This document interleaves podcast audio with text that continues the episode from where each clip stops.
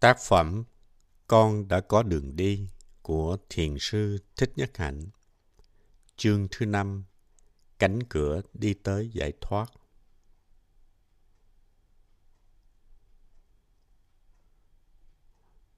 Trong đầu bụt có đề cập tới ba phép thực tập để đưa tới giải thoát.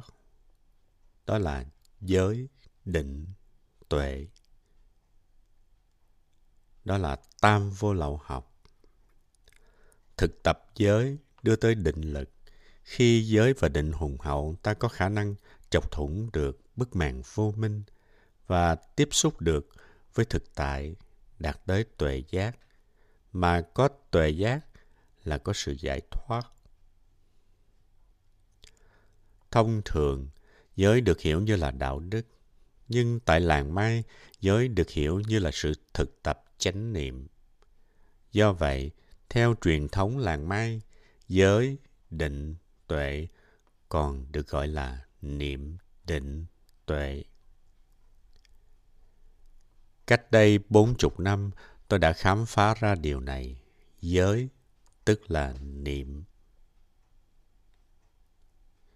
Tại vì niệm có nghĩa là ý thức được những gì đang xảy ra trong mình và xung quanh mình – Ví dụ khi có sự căng thẳng và ta biết rằng ta đang có sự căng thẳng. Thở vào, tôi ý thức được sự căng thẳng trong thân tâm tôi. Thở ra, tôi buông bỏ sự căng thẳng trong thân tâm tôi. Trước hết phải nhận diện được sự căng thẳng đang có mặt và sự căng thẳng là một nỗi khổ. Nếu có niệm lực hùng hậu thì định sẽ xuất hiện.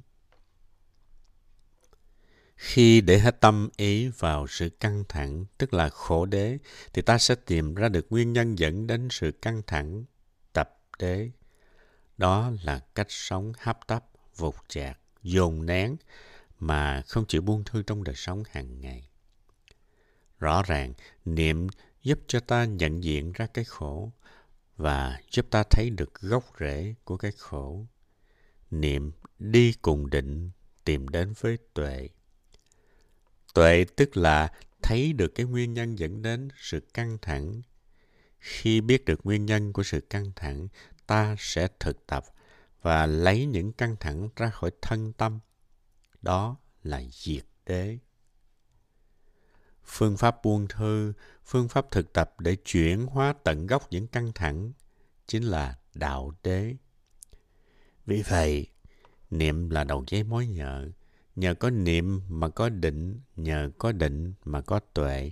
Nhờ niệm định tuệ, ta thấy được chân tướng của bốn sự thật.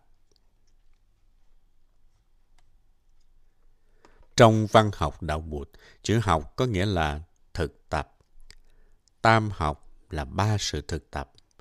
Khi một người vẫn còn phải thực tập thì gọi là hữu học. Người đã thực tập thành công rồi không còn phải học nữa thì gọi là vô học.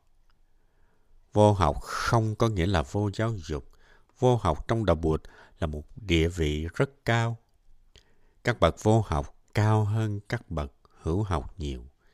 Khi nói rằng tôi là một người hữu học, có nghĩa là tôi là người đang còn thực tập. Bạn là một người vô học, có nghĩa là bạn đã thực tập thành công rồi. Ta thực tập niệm, tức là ta thực tập giới. Vì vậy, ta cần biết rằng nền tảng của đạo đức đạo Bụt là chánh niệm.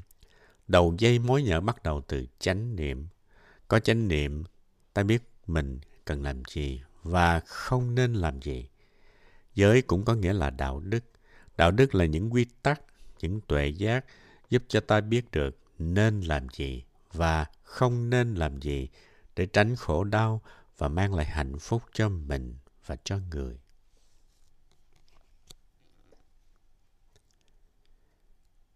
Tuệ giác là cái thấy sâu sắc.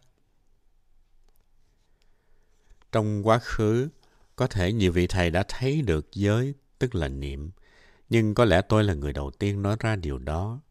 Chúng ta biết nếu niệm hùng hậu sẽ mang tới định, nếu niệm định hùng hậu, ác sinh tuệ. Trong phạm vi đạo đức học, tuệ tức là cái thấy.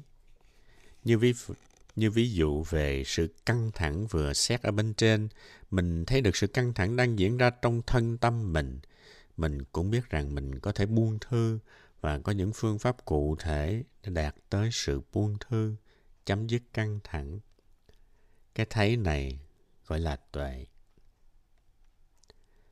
Tuệ rất quan trọng, bởi không có tuệ, ta chẳng biết đường đâu mà thực tập. Tuệ tức là chánh kiến.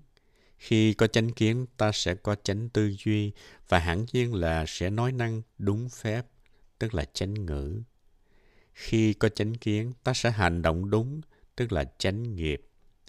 Và khi có chánh kiến, ta sẽ biết tìm nghề nghiệp mà không gây khổ đau, không tàn hại sinh môi, không gây tác hại cho những sự sống khác.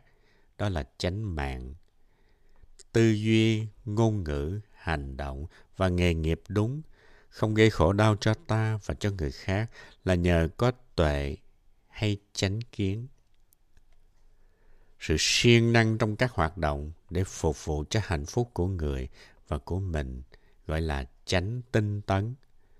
Tinh tấn có khi còn được gọi là cần. Bát chánh đạo là con đường của tám sự hành trì chân chính, có thể được coi như nền tảng của nền đạo đức Phật giáo.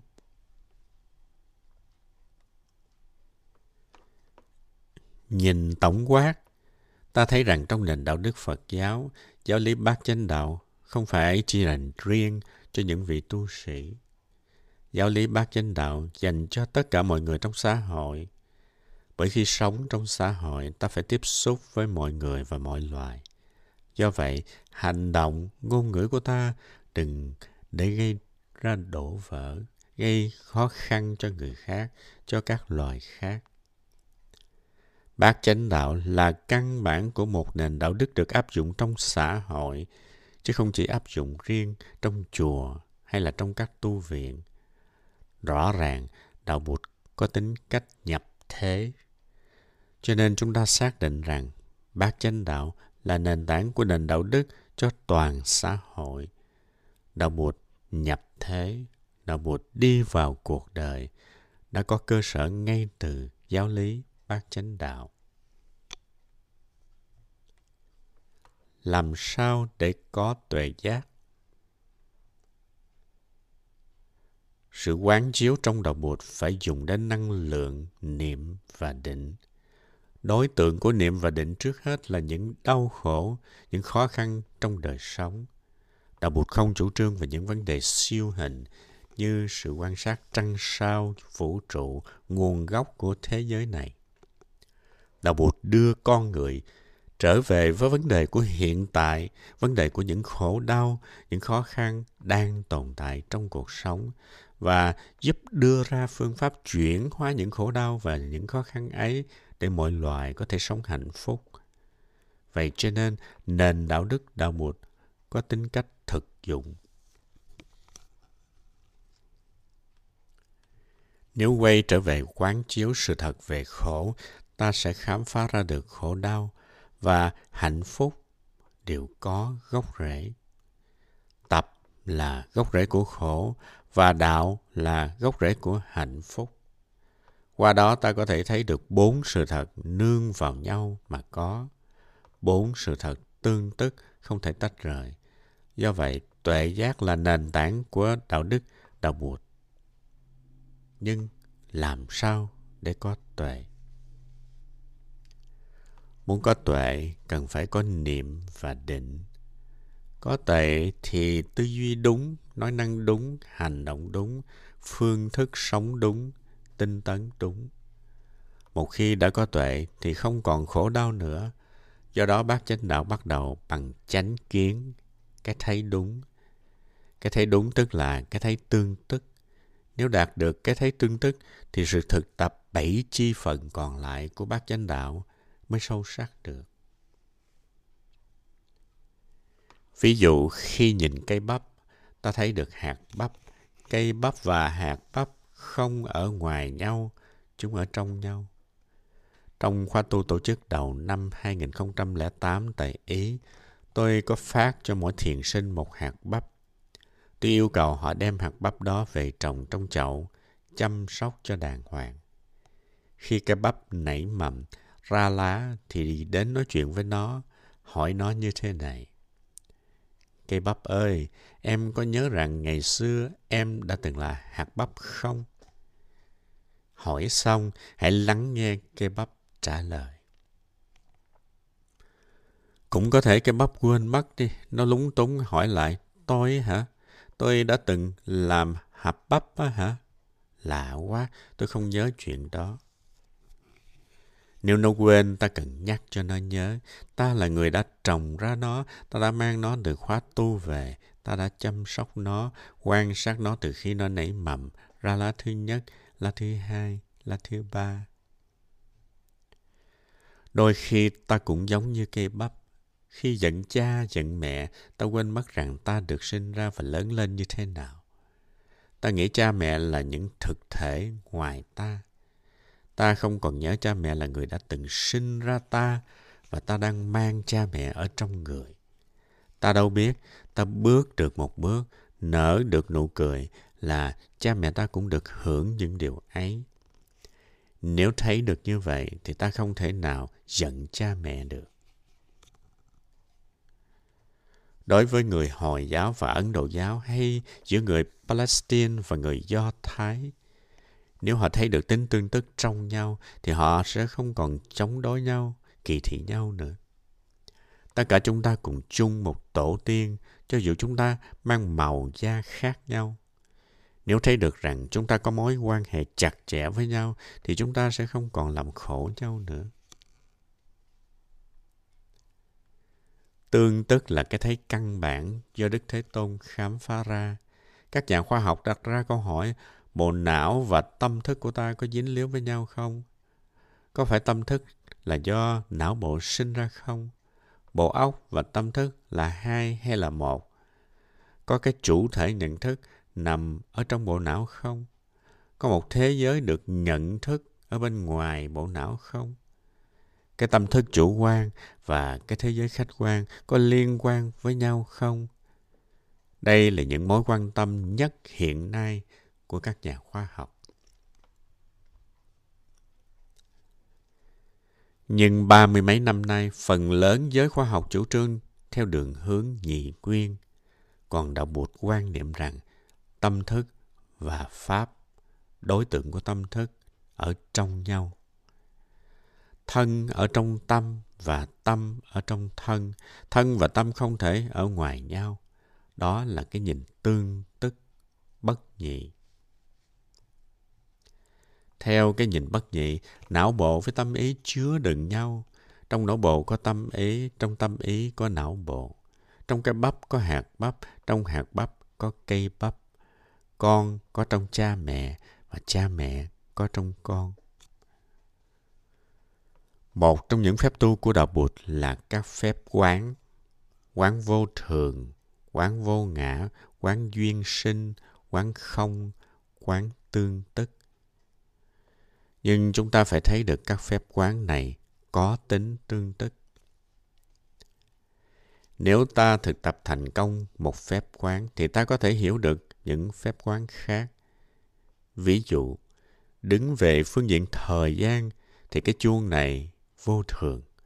Nhưng đứng về phương diện không gian thì cái chuông này vô ngã. Cái chuông không có một thực, thực thể riêng biệt nó được tạo thành từ rất nhiều yếu tố và nó biến chuyển không ngừng theo thời gian. Do vậy, vô thường là vô ngã.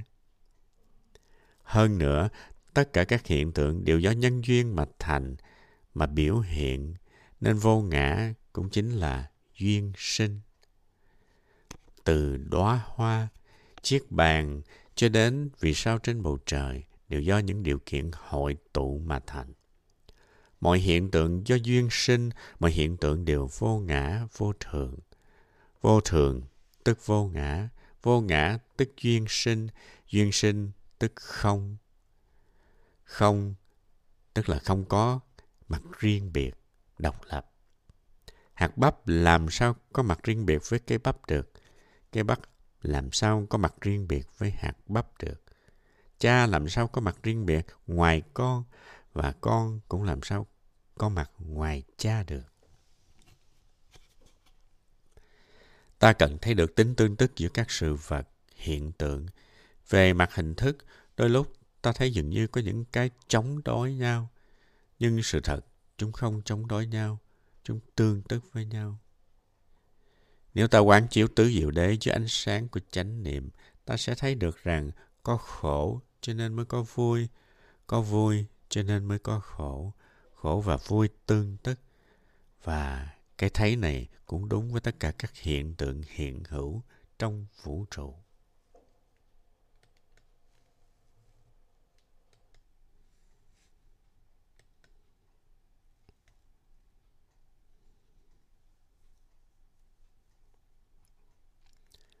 Như đã nói ở trên, mọi sự vật hiện tượng đều có tính vô thường, vô ngã, tương tức và không. Nhưng nếu dùng chữ không, nhiều người sẽ hiểu lầm là đạo Bụt chủ trương đoạn diệt, bi quan. Trong đạo Bụt có nhiều phép quán, ta có thể đem niệm, đem định, chuyên chú về một phép quán. Nếu ta thành tựu được định đó, thì ta sẽ có tuệ. Định này có thể là định vô thường, định vô ngã, định không, định duyên sinh hay định tương tức. Khi có tuệ, ta sẽ có được nền tảng đạo đức không sai lạc. Lúc này ta không còn bị kéo theo những cái tà kiến. Tà kiến là những cái thấy đi ngược lại với tính không, vô thường, vô ngã, duyên sinh và tương tức. Nếu lấy tà kiến làm nền tảng, thì tư duy sẽ sai lầm, ngôn ngữ sẽ sai lầm, hành động sẽ sai lầm, gây khổ đau cho ta và cho người khác. Ở đây, ta nói chánh kiến là nền tảng của nền đạo đức chân chính. Nhưng chánh kiến này từ đâu đến? Nó đến từ công phu quán chiếu. Nó không đến từ một đấng thượng đế. Chúng ta phải dùng niệm, định để khảo sát tứ đế và đạt tới cái thấy về không, về tương tức, về vô thường, về vô ngã và về duyên sinh. Đây là cái thấy bất nhị. Chư Tổ có dạy, chánh kiến chính là tuệ, tức là cái thấy về bốn sự thật. Nếu thấy được bốn sự thật trong chân tướng của nó, thì sẽ thấy được bản chất của toàn bộ vũ trụ. Triết gia Aristotle có để lại thuyết Natural Law, luật tự nhiên. Thuyết này ra đời nhiều trăm năm trước Chúa Giáng sinh và đã được một người đệ tử của Plato Aristotle ghi chép lại. Aristotle nói rằng mình phải đặt câu hỏi về bản chất và công dụng của những sự vật đang hiện hữu trong vũ trụ này. Cần hỏi rằng cái này là cái gì? Cái này làm bằng gì? Nó được làm ra như thế nào? Dùng vào việc gì? Ví dụ như ta cầm con dao lên, hỏi cái này là cái gì? Trả lời, con dao. Hỏi tiếp, làm bằng gì? Trả lời, sắt. Cái này do đâu mà có? Trả lời, do ông thợ rèn. Dùng để làm gì? Trả lời, để cắt, để gọt. Aristotle thấy sự xuất hiện của tất cả mọi vật, mọi hiện tượng trong vũ trụ đều có lý do tồn tại và mục đích, chứ không phải là sự tình cờ. Còn khoa học thì tin vào sự tình cờ, vào sự chọn lọc tự nhiên. Nhưng có một điều rất thú vị là khi Aristotle được hỏi vi trùng vì sao mà có, lý do tồn tại của nó, mục đích của bệnh tật là gì, thì ông ta hơi bỡ ngỡ, hơi lúng túng. Hoặc những trận bão, những trận hỏa hoạn có lợi ích và công dụng gì thì thật là khó hiểu, khó trả lời. Tới đây thì người ta loanh quanh luẩn quẩn và tìm cách để giải thích rằng đó là những hình phạt của Thượng Đế đối với những con người sống không đàng hoàng. Rõ ràng, thuyết tự nhiên có những khó khăn. Còn cơ đốc giáo và do thái giáo nói rằng chính Thượng Đế đã tạo ra thế giới này và Thượng Đế đã đặt vào trong lòng sự vật những luật lệ. Khi nhìn vào sự vật thì ta thấy được những ý định của Thiên Chúa Do thầy giáo và Cơ đốc giáo thì dạy rằng vũ trụ đã được một thượng đế toàn năng và đầy thương yêu tạo ra để làm chỗ ở cho con người. Con người được tạo ra từ thượng đế. Sự có mặt của vũ trụ này có ý nghĩa và có mục đích và vũ trụ này là nơi để thực hiện các chương trình và mục đích của thượng đế. Đó là cái nhìn theo do Thái giáo và Cơ đốc giáo. Căn cứ trên cái thấy đó, một nền đạo đức mà trong đó có mệnh lệnh của Thượng Đế được thành lập. Thượng Đế nói rằng cái này là đúng, cái này là sai, không được làm cái này, không được làm cái kia, phải làm cái này, phải làm cái kia. Vì vậy, đạo đức học của cơ đốc giáo và do thái giáo căn cứ vào mệnh lệnh của đấng thượng đế. Và mười điều răn của Chúa đã xuất hiện trong đạo cơ đốc và do thái. Trong khi đó, năm giới của đạo Bụt không xuất phát từ phán quyết của Bụt, mà xuất phát từ nhận thức của Bụt và tăng đoàn. Nhận thức này do sự thực tập mà có. Ý thức được rằng những khổ đau do sự sát hại gây ra, đó chính là niệm. Ý thức được chính những tà kiến, chính từ cái nhìn lưỡng nguyên, từ sự kỳ thị, lo lắng, giận hờn, sợ hãi mà đưa tới sự giết hại lẫn nhau. Con nguyện thực tập giới thứ nhất là buông bỏ tà kiến. Đi theo chánh kiến, tập nhìn bằng cái nhìn bất nhị, tương tức để con có thể bảo hộ được sự sống của mọi người và mọi loài.